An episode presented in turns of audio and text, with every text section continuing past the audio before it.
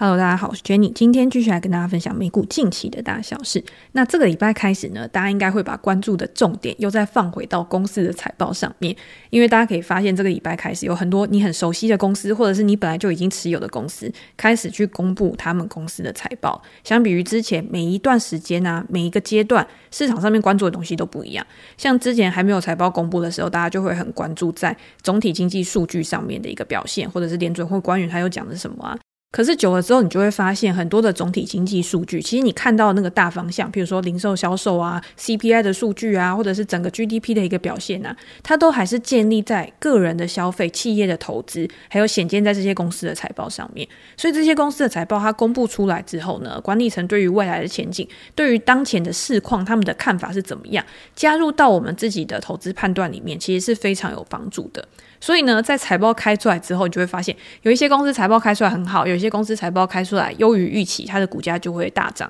有一些财报开出来可能还不错，但是呢，因为对于前景比较悲观，或者是有其他的因素存在，它的股价就表现得不会那么好，它就开始会有差异出来了。在这一段时间呢，可能就会形成这些公司股价的一个短期趋势，甚至是会影响到它长期的一个发展。所以我自己在做投资的时候呢，其实我会把总体经济加个体经济，个体经济就是公司企业的一些财报的表现呢、啊，去把它结合在一起看。我刚好今天在找资料的时候啊，那就看到一篇报道，我不知道大家知不知道，昨天十月十九号是美国的黑色星期一，也就是当初的一九八七年这个黑色星期一大崩跌日的一个日子。但是昨天的股价表现其实没有太大的一个波动嘛，所以可能也没有那么多人知道，或者是没有那么多人注意到这件事情。那我就看到一篇报道，就在讲说当初一九八七年黑色星期一的一个来由，或者是当时的一个情景。其实看到还是蛮触目惊心的，就会发现说哇，竟然会有这么大的一个跌幅。一九八七年黑色星期一，它在短短几个小时之内啊，道琼工业指数就下跌了二十二点六个 percent。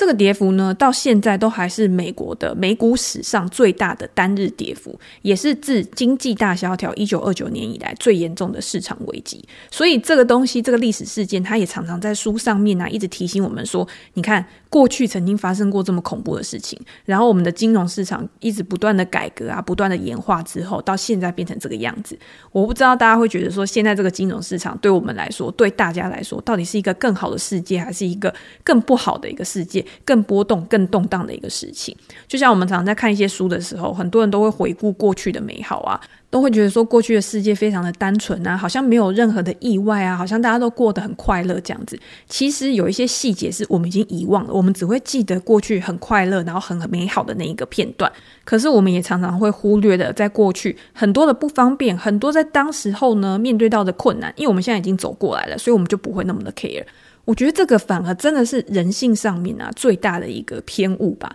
就像我们在生活、我们在工作里面，我们其实常常处在当下的时候，我们就会关注在当下最不好、最让我们痛苦的那些事情。然后我们在回顾以前的时候，就会觉得说啊，以前多么的美好。其实大家没有想过，就是你现在拥有的东西，其实也已经比之前多很多。我们现在享受的生活，我们现在做的事情，其实已经比以前还要快乐、还要幸福很多了。用这样子的方式去反向思考的话，我觉得大家面对任何事情的时候，其实都会比较比较快乐，我也不知道为什么我讲经济大萧条这种大跌的时候，然后突然会讲到这种人生哲理。反正呢，你去看了一九八七年那个时候啊，你就会知道，其实现在啊有很多的措施都是在保护整个投资市场的一个稳定性，保护投资人他的一个资产净值可能波动不要像之前那么大。如果你今天你没有开到满的杠杆的话，你可以很好的去控制你自己的进出场，你自己的风险。其实我会觉得，相对于过去啊，现在投资人他的掌握度。他对自己资产的一个掌控度，我觉得会是更高的。好，那我们就回顾一下当初一九八七年的一个状况吧。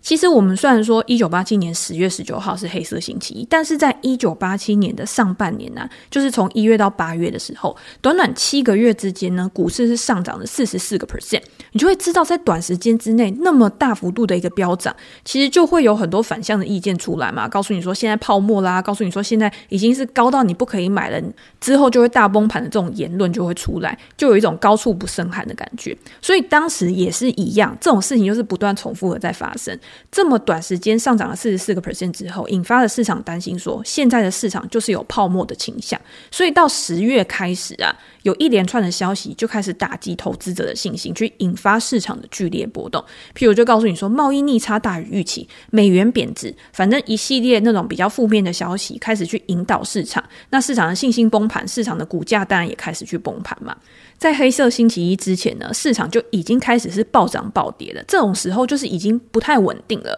那你开始发现说动荡加剧，大涨大跌，你自己的风险意识也要提高。其中呢，还经历了期权结算，也就是我们现在说的四乌日。所以四乌日通常大家也会说，哎，你在那一天呢、可能市场的成交量会很大啊，会很波动啊，那你自己就要小心。其实现在就是你在四乌日之前啊，你就已经开始会做转仓的动作，它不会等到那一天才全部的大幅度的结算。所以大他也不用过度的去看重，只是这种东西就是坏消息来的时候，就一个接着一个来。那当一个接着一个来的时候呢，市场的信心也会因为这样子而被渲染，开始有一连串的这种，我觉得去抛售啊，或者是去应对这种坏消息，大家就会觉得说坏就还会更坏嘛，好就还会更好。觉得极端行情会一直持续下去，可是，在那个时候呢，不只是美国，其实在亚洲市场，到十月十七号的时候，早盘的时候，亚洲盘就已经开始大跌了。在最严重的情况之下呢，纽西兰的股市下跌了六十个 percent，所以美国开盘后，它也开始暴跌，跌幅就像我们刚刚说的，一天呢达到二十二点六 percent 的一个巨大跌幅。是非常恐怖的一件事嘛。我们现在有这种熔断机制，就是七个 percent、十三个 percent、二十个 percent 的时候，它会分阶段有那种暂停市场的一个机制去稳定市场，所以我们不会想到，哎。如果一天就下跌二十二个 percent，市场会变成什么样子？当时当然不只是一般的投资人而已，像企业的经营者啊、投资专家都对那个时候的大跌非常错愕。他们认为说，这不只是全球金融市场基本面的问题，最重要的就是投资者的信心。就好像是你在电影院里面突然有人大喊说“失火了，失火了”，然后大家争先恐后就是要逃出电影院的那种恐惧感。那当时的股票抛售呢，其实就有这种情境的感觉，大家可以去想象一下。后来呢，但事情过了之后，现在大家就变成一个讨论的话题嘛。大家也会想说，到底是什么原因去造成了市场的崩盘？最后主要都是归咎在国际市场之间的互联互通，这些资金的流动可以在短时间之内啊，你就大量去涌入到市场，去推升市场资产的价格。可是呢，这些东西都是一体两面。你可以在短时间之内融入，去推升资产的价格；你当然也可以在短时间内去把资金全部都抽走。再加上呢，金融市场里面的新兴金融商品在当时也非常受到欢迎，很多的衍生性商品的诞生，都会让这个市场变得更敏感，让这个市场的波动更大。也因为如此，在后来黑色星期一之后，监管单位就提出了很多新的规则，包括我们刚刚有提到的熔断机制，就是可以希望在未来遇到类似的状况的时候，可以提供一个缓冲的时间来稳定市场，这个大家就可以去想啦。如果今天我们在二零二零年的时候，我们遇到很多次熔断嘛，当时要是没有熔断机制的话，没有那十五分钟让我们可以休息一下，去倒个垃圾。我记得我那时候去倒垃圾，去洗个澡啊，然后去呃走一走啊，去转换一下心情的话，市场它会抛售到什么程度？这个东西真的是比较难想象的一件事情。而且那么多次的熔断，当然你说市场的情绪需要时间来稳定。后面联准会他扮演的角色也很重要。当时的联准会主席格林斯潘他就表示说，作为中央银行的职责，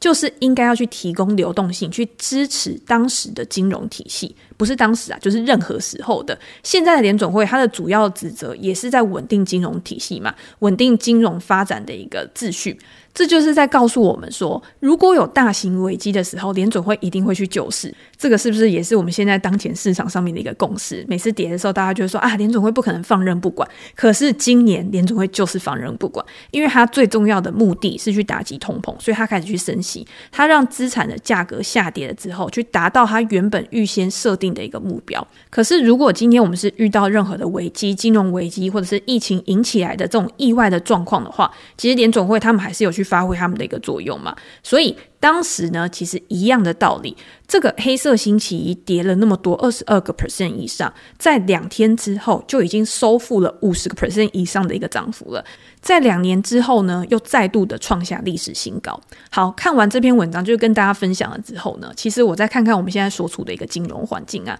就会觉得是不是跟我刚刚讲的一样？我觉得现在相比于过去，真的还是稳定很多嘛，很多的管制啊、规范啊都更为严谨。在金融危机之后，我们就讲比较近的，金融危机之后。监管单位呢，对于这些金融业的要求也更多了，让他们在经济景气不好的时候，或者是市场有流动性风险的时候，甚至是他们的曝险部位，其实都有更多的一个限制，也有更多的余裕，在不确定性的时候来因应这样子的一个环境。我们从最近美国的金融股财报里面也可以看到，这些公司呢，它在面对到当前的不确定性的时候，仍然可以维持优于预期的营收跟他们的获利能力。在疫情期间呢，今天不管是各个百业萧条，所以金融股当然不可能独善其身，尤其是在投资跟消费全部急冻的一个情况之下，他们的营收跟获利一定是受到非常大的影响。在当时呢，他们也有做一些呃违约准备金嘛，违约准备金呢就等于是去影响他们的一个每股获利。但是到了疫情之后，开始去复苏的这个阶段，你就会发现，哎。银行的交易啊，上市手续费，譬如说投资银行好了，因为 IPO 在那个时候非常盛行嘛，SPAC 啊，或者是交易非常的热络的时候，这些收入呢，去支撑着他们在融资贷款还没有跟着疫情复苏一起起来的时候，去抵消了这些负面因素，去让他们还可以维持获利能力。可是到了今年，事情又不太一样了。金融股它的一个业务内容会随着市场的变化而有不一样的一个反应嘛，所以今年你在看他们这些公司的财报的时候，你会发现，诶，市场冷却之后呢，交易手续费他们这个收入下滑，但是因为联准会升息的关系，让金融股的利息收入大增，去支撑着他们当前的营运表现。这个呢，我有在我的专栏去写金融股相关的文章，包括你要怎么样去评估金融股目前的一个状况啊。然后投资银行像呃 JP Morgan 或者是像高盛啊，或者是跟传统银行像富国啊、美国银行这些公司，他们受惠于利率上升，受惠的程度是也比较大。甚至是如果大家用 ETF 去观察的话。大型银行、大型的金融股跟这种区域型、中小型的银行呢，他们的表现也在这一段时间呢，会有一点点的不一样。在这一段时间，反而是这种传统的金融行业，他们的表现会比投银还要好。这跟他们的业务组成相关性就会有关系。有兴趣的读者呢，可以再到专栏去看文章。今天也是最后一天，就是输入 FED 一零一零可以打九折的一个优惠。我会把链接放在资讯栏里面。好，那我们继续讲金融股嘛，因为金融股我们刚刚说受惠于升息，但是在升息达到一定程度的时候，他们又会跟着这个景气的影响而有变化。因为你升息到了一定程度，一开始的时候利差加大，会去贡献这些金融股他们的一个获利。但是升息升息升息到了，企业也不投资，然后消费者也不消费，因为他们的融资成本开始垫高的时候呢，升息的因素呢，对这些金融股来说，就有可能会从利多变成是利空。不过以现在就是这一季啊，美国银行的说法的话，他们去评估他们的客户，也就是消费者，在这一段时间呢，还是可以维持一定程度的需求。他们也发现，在十月的时候，消费者支出比去年同期还是成长的。这些消费者的信用品质，也就是今天如果他是用融资的话，他有没有违约的风险升高？他们认为说，目前的这个违约风险呢，跟之前其实还是处于一个比较平衡，然后比较非常缓和的一个状况，在口袋仍然充裕的情况下呢，没有显著违约率上升的一个情况，这个就代表说，目前呢，我的营收跟获利的稳定性应该还是 OK 的。但是，大家还是要去关注后面的一个发展，因为这种行情或者是这种消费的变化，它都是一个持续性的。今天不会说我现在就是静止在这个瞬间，然后我要到下一季的时候，你才会知道我的状况是怎么样。我这边也可以建议大家可以去看一个数据，这个数据呢，就是看美国人消费支出跟他们储蓄率的一个数据。在疫情期间呢，储蓄率大增嘛，因为你没有办法出去，然后政府又发钱给你，所以呢，你今天你的钱本来就是会存在银行里面，导致储蓄率上升。但是呢，现在已经是在一个开放的阶段，大家都想要出去玩啊，大家都想要出去消费啊，所以储蓄率现在又低于疫情前的一个水准了。可是呢，今天储蓄低于疫情前的水准，但是在消费支出上面，我们也可以看到，最近一段时间呢，在消费支出上面是有趋缓的一个现象。这个数据是不是因为物价上涨、升息导致支出转趋保守，而影响到后面的一个市场的一个变化？这个就是我觉得还蛮值得观察的一个指标。那大家也可以到财经 M 平方的网站，或者是一些经济数据相关的网站去搜寻这个数据。那另外一个数据当然就不用说啦，就是跟房市相关的数据嘛。你可以看到银行它可能房贷的一个余额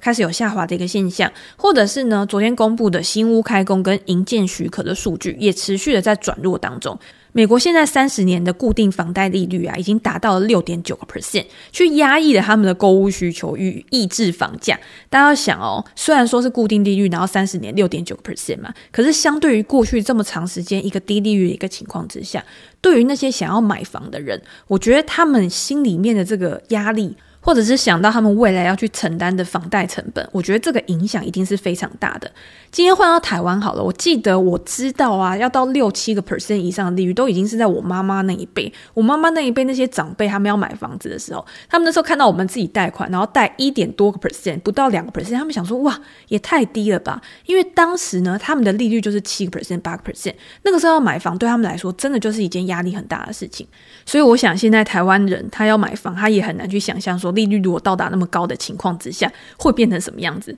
我自己是觉得不太可能会有那一天啦。好，那我突然想到，有读者呢，他也会问到 REITs 问题，因为大家现在看到房价开始下跌嘛，那租金是不是虽然说比较滞后，但是也会受到房价的一个影响？那我那时候呢，有在专栏里面有跟大家分享，我觉得大家在考虑去投资 REITs 的时候啊，当然第一个它的一个复息，它的一个殖利率是很重要的一个指标嘛。但是美国的 REITs 它其实有非常非常多的种类，你说像办公室啊、商场啊、数据中心啊、电塔啊、工业啊、物流啊，反正可以讲出非常多这些产业呢。当然它都是集中在某一个物业的 REITs 嘛，那你就要去观察说这些产业它有没有一个持续性的需求。今天房价跟租金。当然是有关系的，但是呢，我们今天在签租约的时候，通常都是一年一签，五年一签。你要看是长约还是短约。如果今天是长约的话，它一定是要到期了之后，它才有办法去随着通膨去调整它的租金。那如果是短约的话，当然它随着通膨调整的频率就会比较高。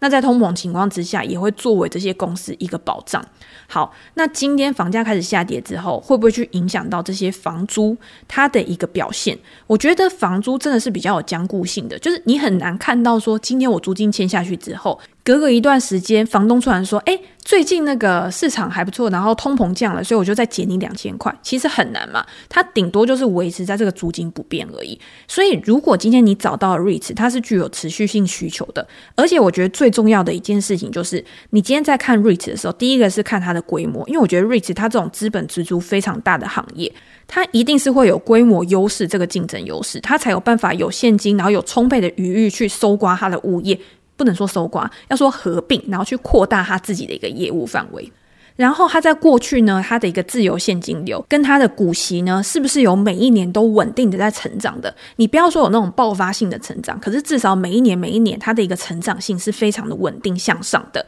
这一类的 REITs 呢，我觉得就是比较好的选择。那在现在，其实 REITs 很多公司它也下跌到一个呃比较低的一个水位了，它的值利率相比于过去长时间呢，它可能是高于过去的一个水准。那这个时候，我觉得就是比较好的一个布局点。所以我觉得这两个东西有时候要分开来看，你今天你房价下跌啊，去影响到购物需求，你可能影响到是营建业，或者是跟房地产相关的，像中介啊，或者是修缮行业、修缮零售。但是呢，今天租金 REITs，它可能考虑的是更多的是这个产业它未来长期的一个成长前景。好，前面讲了那么多故事呢，我们还是回到美股大盘表现。我觉得我好像有点扯太远，反正就是上个礼拜五的大跌呢，让大家会对市场都失去信心嘛。但是这个礼拜开始呢，我觉得市场好像又重拾的乐观心情。基本上呢，我觉得这边不管就基本面或者是技术面来说，都是一个还蛮重要的一个位置，所以也让多空双方呢会陷入比较大的交战。我记得我在前前一集，因为我们上一集是讲比特币相关的基础知识嘛，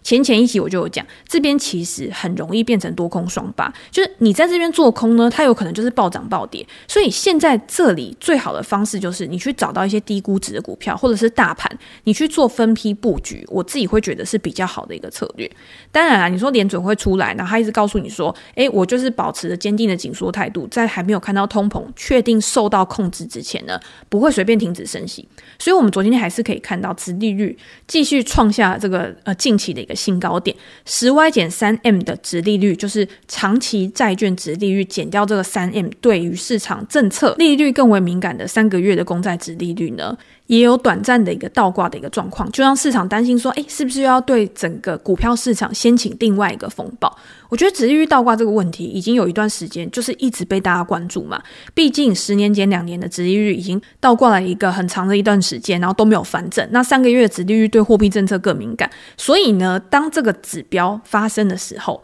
又会认为说，哎，市场又要衰退了，又要怎么样了？殖利率通常是一个警讯啦，这个我们之前也提过。但是呢，我们现在到底是处于衰退，还是正要面临衰退？这个问题，如果你今天要去确认它的时候，通常都已经是衰退结束，然后呃，相关的一些机构就会告诉你说，哎，我们告诉你现在衰退就是停止在某一个月哪一天这样子。可是那个时候可能都已经过了两三个月以后。所以我自己会觉得去思考这个问题啊，或者是去预测到底会不会衰退啊，其实是比较没有太大的一个必要。我比较想要关注的是，在衰退期间会发生什么事情，这个是第一个我们要有一个基础的认知嘛。第二个就是在这样的一个情境之间，我们要怎么样去应对，这个才是我会去思考的东西。好，今天衰退呢会引发需求下滑，这个大家用背的就可以背得出来。所得跟消费的减少啊，导致厂商的获利减少。那厂商的获利减少呢，当然就会显现在他们的估值上面，因为你就是用本益比去评价的嘛。好，这些东西呢早就已经反映在股价上面了，因为我们都知道股票市场它是景气的先行指标，所以当股票市场已经反映到最好的。情况或最坏的情况的时候，基本面呢通常是比较滞后，然后才去确认股价。也就是当股价发生了什么事情的时候，我们在后面才会找基本面这些理由去解释股价发生的一个原因。所以这也是为什么有一些人呢，譬如说像我自己，就比较喜欢用基本面结合技术面的原因，就是有的时候你去看技术面这个东西呀、它虽然很多人都觉得说它是玄学，可是它还是有一定的一个参考能力，它还是有一定的一个参考的重要性，可以帮助你去做出更全面的一个判断。那当然，我们今天不是要跟大家讲说哦，技术分析就是好棒啊，或者是你一定要去看技术分析，你一定要知道技术形态。我只是想要强调一件事情，就是关注当下永远都是最重要的一个事情。与其去后悔过去你没有做出什么决策，或者是去预测未来，然后告诉自己说：“诶，你应该要去做什么事情。”我觉得反而专注在当下，然后根据过去，嗯，可能有一些可依循的规律啊，或者是一些基本的共识，然后去做决定，去找到几率比较高的一个去下注，我觉得是更好的一个策略。好，那既然我们说要关注当下的话呢，那企业财报当然就是当下最重要的事情嘛。企业的财报，我们也可以去检视说，它是不是真的有衰退期间应该有的样子。我们如果先问这样子的一个问题，然后再去检视企业的财报的话，其实你就很容易知道要从哪边去找到答案。因为衰退期间呢，公司的营收跟获利一定会下滑嘛。公司管理层对于未来这一段时间发展的前景，一定也会比较偏向悲观。用这些资讯呢，去作为自己的判断标准，其实就是非常好的一个资讯来源。好，大家可以到专栏去看其他财报重要的文章。我今天就拿最火热的 Tesla 的财报，然后来跟大家做分享。虽然说财报后大跌六个 percent 以上，但是我认为财报并没有到非常差。大家知道特斯拉这一季的财报营收达到两百一十五亿美元，年成长五十六个 percent，这个数字都还是很漂亮的哦，只是有一点低于预期而已。那低于预期的原因呢，当然也是因为美元非常强的关系。好，那除了这个之外呢，经调整后每股盈余一点零五美元，就是高于市场的预的。大家可以看到，营业利润它也突破了新高，然后创下了一个非常好的记录。毛利率呢，二十七点九个 percent。这些数据呢，虽然也是受到这个负面因素的影响，然后略低于市场的一个预期，但是还是让它在同业之中呢打趴一堆其他的竞争对手嘛。以数据来看，我自己会觉得，我觉得 Tesla 它还是处在一个非常优异的一个营运表现上面。但是市场它担心的，并不是说，诶，你已经发生了这些数据很漂亮，没有用。但是未来呢，这个需求的可持续性到底有没有办法持续下去？这个问题在 CEO Elon Musk 的眼里，他觉得说根本就不是问题，Tesla 永远都不是需求的问题，永远都是供给、产能、交付这些东西的问题。因为呢，这一季它的产量达到三十六点六万台，年成长五十四个 percent，交付数呢三十四点四万台，年成长四十二个 percent，交付数是不如市场的一个预期的。那公司也有提出解释，他就说因为物流的影响啊，他们现在就是在简化交付跟。物流运送的一个流程，去希望说可以去平缓它，不要每一次都在季末的时候才去出货，因为季末的时候呢，第一个出货非常拥挤嘛，成本也非常高。如果他可以更好去掌控这个交货的流程的话，有可能就可以做更好的一个呃成本的控管啊，或者是未来交付数量的一个呃更好的一个节奏。那他们当然也重申说，长期的目标就是每年都要达到五十个 percent 的成长率不变，因为毕竟未来电动车市场还有非常大的一个渗透率。只是这个目标呢，在今年有可能没有办法实现，因为呢，这要表示说他们要在第四季的时候要交付四十七点五万台，才有办法达成目标。今年前九个月呢，Tesla 它的一个交付量成长了大概四十五个 percent，是低于公司设定的一个目标的。反正。大家会觉得说四十五个 percent、五十个 percent 都已经很漂亮了嘛？但是市场永远就是你今天好还要更好，烂呢就有可能会更烂。所以当昨天 Netflix 它公布的时候，诶，没有到那么烂。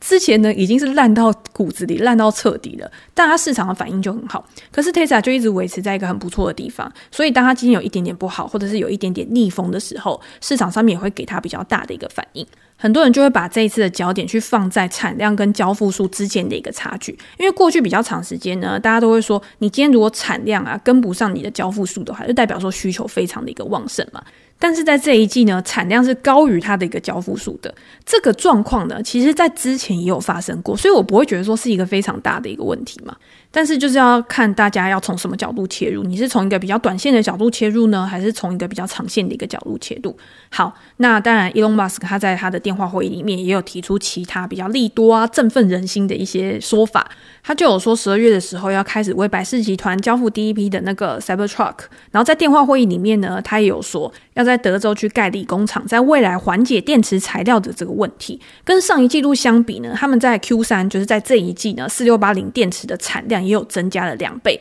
所以他们未来这个四六八零的电池啊，其实可以作为他们在生产这个低价的汽车或者是在 Cybertruck 的一个产量上面呢，都会形成非常大的一个注意。然后他也说，在未来几个月呢，这个电池的一个生产呢，会变成他们在德州厂非常重要的一个生产的一个项目。好，那另外还有呢，在现在 Tesla 它的现金还算充沛的一个情况之下，未来如果经过董事会同意的话，他们也会去回购五十到一百亿美元的一个股票。而且，Elon Musk 说，他觉得未来 Tesla 的市值呢，会去超越苹果跟沙特阿美的一个总和，然后去成为这个世界上面最有价值的一个公司。好，我知道这个饼画得非常大，但是如果大家有看到，就是以前我记得，呃，几个礼拜前我有在粉丝团分享一张图片，动态的图片嘛，你就可以看到美国公司的市值啊，其实它在这一段时间，在过去非常几十年这么长的一段时间呢，公司的变化其实真的是。每一段时间都会不一样，所以如果今天 Tesla 它真的可以成为电动车，或者是在未来呢，它可以去变成一个生态圈，然后它连接到这种储能啊，或者是有其他软体方面的应用，甚至是自驾啊、机器人这些东西的话，或许真的是一个可期的目标。但是我觉得要把这个因素啊，去列为说短期去提振股价的一个催化剂，我自己是觉得会有一点难。好，那最后呢，当然我们刚才有讲嘛，Tesla 它也不是只有电动车产业而已，它在能源业务上面呢，未来可能也会受惠到美国政策的一个利多，再加上当前的能源短缺的问题，我们也需要更多的储能装置、储能的设备，这个市场在未来的空间呢，发展也相当大。这些综合因素呢，我们在之前有几集有讲到 Tesla 的财报啊，或者是讨论他们公司的商业模式的时候，也都有把这个重点去加入到未来观察的一个重点项目之内。所以我觉得这个对于 Tesla 来说，我觉得是长久的一个很好的一个支撑，也可以让这家公司呢变得。更具多元化，然后营收的这个多元性呢，组成也会更好。总之呢，我觉得 Tesla 这家公司基本面看起来呢，当然仍然是非常有优势的。如果以长期来说，我自己是非常看好 Tesla 的一个长期股价。但是这个盘后的跌势，有的时候你就要分开来看。有的时候你是短线投资人还是长线投资人，又或者是你现在你想要买 Tesla 这家公司，但是你还是空手的一个状况。现在是不是一个很好的进场点？我觉得盘后的跌势看起来，市场对于这次的财报是比较不买单的。股价在盘后呢，跌到了每股大概两百零八美元一股，这边对于技术面来说其实是非常重要的一个支撑，所以大家可以关注一下，在开盘之后呢，到底有没有买盘去进场去支撑公司的股价，你再决定你要不要把你自己的钱去丢进去，又或者是用分批布局的方式，然后去买入，我觉得会是比较好的一个策略。还有就是这一类的公司啊，它对于整个大盘，因为它是具有指标性意义的嘛，它跟大盘的联动性会很高。今天开盘之后，Tesla 的一个重挫也会影响。到整个大盘的一个表现，除非有其他那种规模比较大的公司、科技巨头，它的一个表现特别好，然后去平衡这样子的一个影响。不然的话，我觉得整个大盘呢，应该还是开盘之后会维持一个比较震荡的一个状况。但是震荡不代表说不是一个好的入场时机。其实我在我的文章里面都有讲到，今天入场时机呀、啊，是看你有没有办法去很好的去控制你的下档风险。用有限的下档风险去换到上档的一个报酬，我觉得这个才是每一个投资人他在做每一笔交易的时候需要去关注、需要去计算的事情，而不是今天只是觉得说，诶，跌很多了，现在很低了，我就买；哦，涨很多了，我就卖。有一个进出的依据，对每一个人的投资生涯来说，会给我们带来更好的一个长期稳健向上的一个助力。那这边就有跟大家分享。那今天呢，也跟大家分享到这边。如果大家有任何想要聊的主题或有任何的意见，欢迎留言给我评价。我们在之后的的呢，可以拿出来再做讨论。那今天就先到这边了，拜拜。